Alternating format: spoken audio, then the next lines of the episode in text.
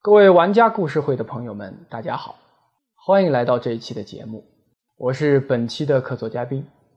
那本期跟大家聊到的是有关珠宝收藏当中珠宝内含物的收藏以及相关的一些小知识。手上这一小颗宝石是一颗非常稀有的，叫做辨识猫眼的宝石。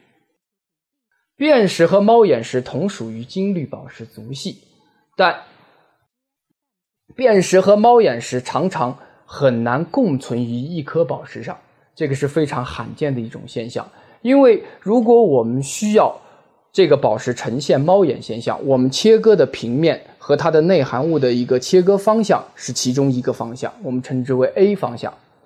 如果需要它呈现变色效果，则我们这个宝石在切割的时候，我们需要选择的这个弧面的弧顶方向却是 B 方向。所以 A、B 方向经常成。大概四十五到九十的一个夹角，所以说一般来说很难取到既有猫眼效应又能够同时变色的一个宝石。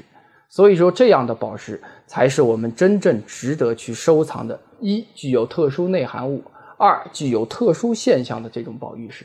其实具有特殊现象的宝石也非常的多，比如说像我现在手上这一颗，这一颗宝石称之为西线石。是属于一个比较罕见的，或者叫比较稀少的非常见宝石。那西线石这种宝石呢，颜色大部分体色呈灰黑色啊，灰黑色或者是棕灰色。西线石猫西线石宝石常常具有猫眼效应。我们打强光一看，在光线晃动情况下，我们的中间的那条亮带，它会随着光线的晃动而进行变化，位置的变化。同时呢。讲到这颗东西，也想提醒各位收藏的爱好者，在收藏具有特殊、特殊这种我们称之为特殊光学现象的这种宝玉石的时候，一定要注意天然和人工的区别。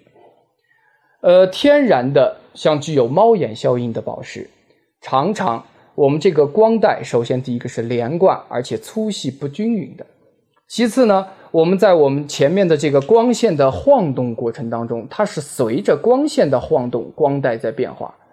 而我们人工也有这种类似的猫眼效应的一些玻璃。那这些玻璃，我们怎么样去区分它和天然的宝石之间的差别？很简单，就是玻璃的猫眼效应是随着玻璃本身的转动而进行晃动，而并不是之前的那个光线。所以大家注意好这一点，基本上来说就不容易买到人造的东西。希望这一期节目能够能够帮到各位，对于珠宝以及尤其珠宝当中的内含物有更多的了解。同时呢，借助这样的一些东西，教会大家怎么样收藏更好的珠宝的内含物。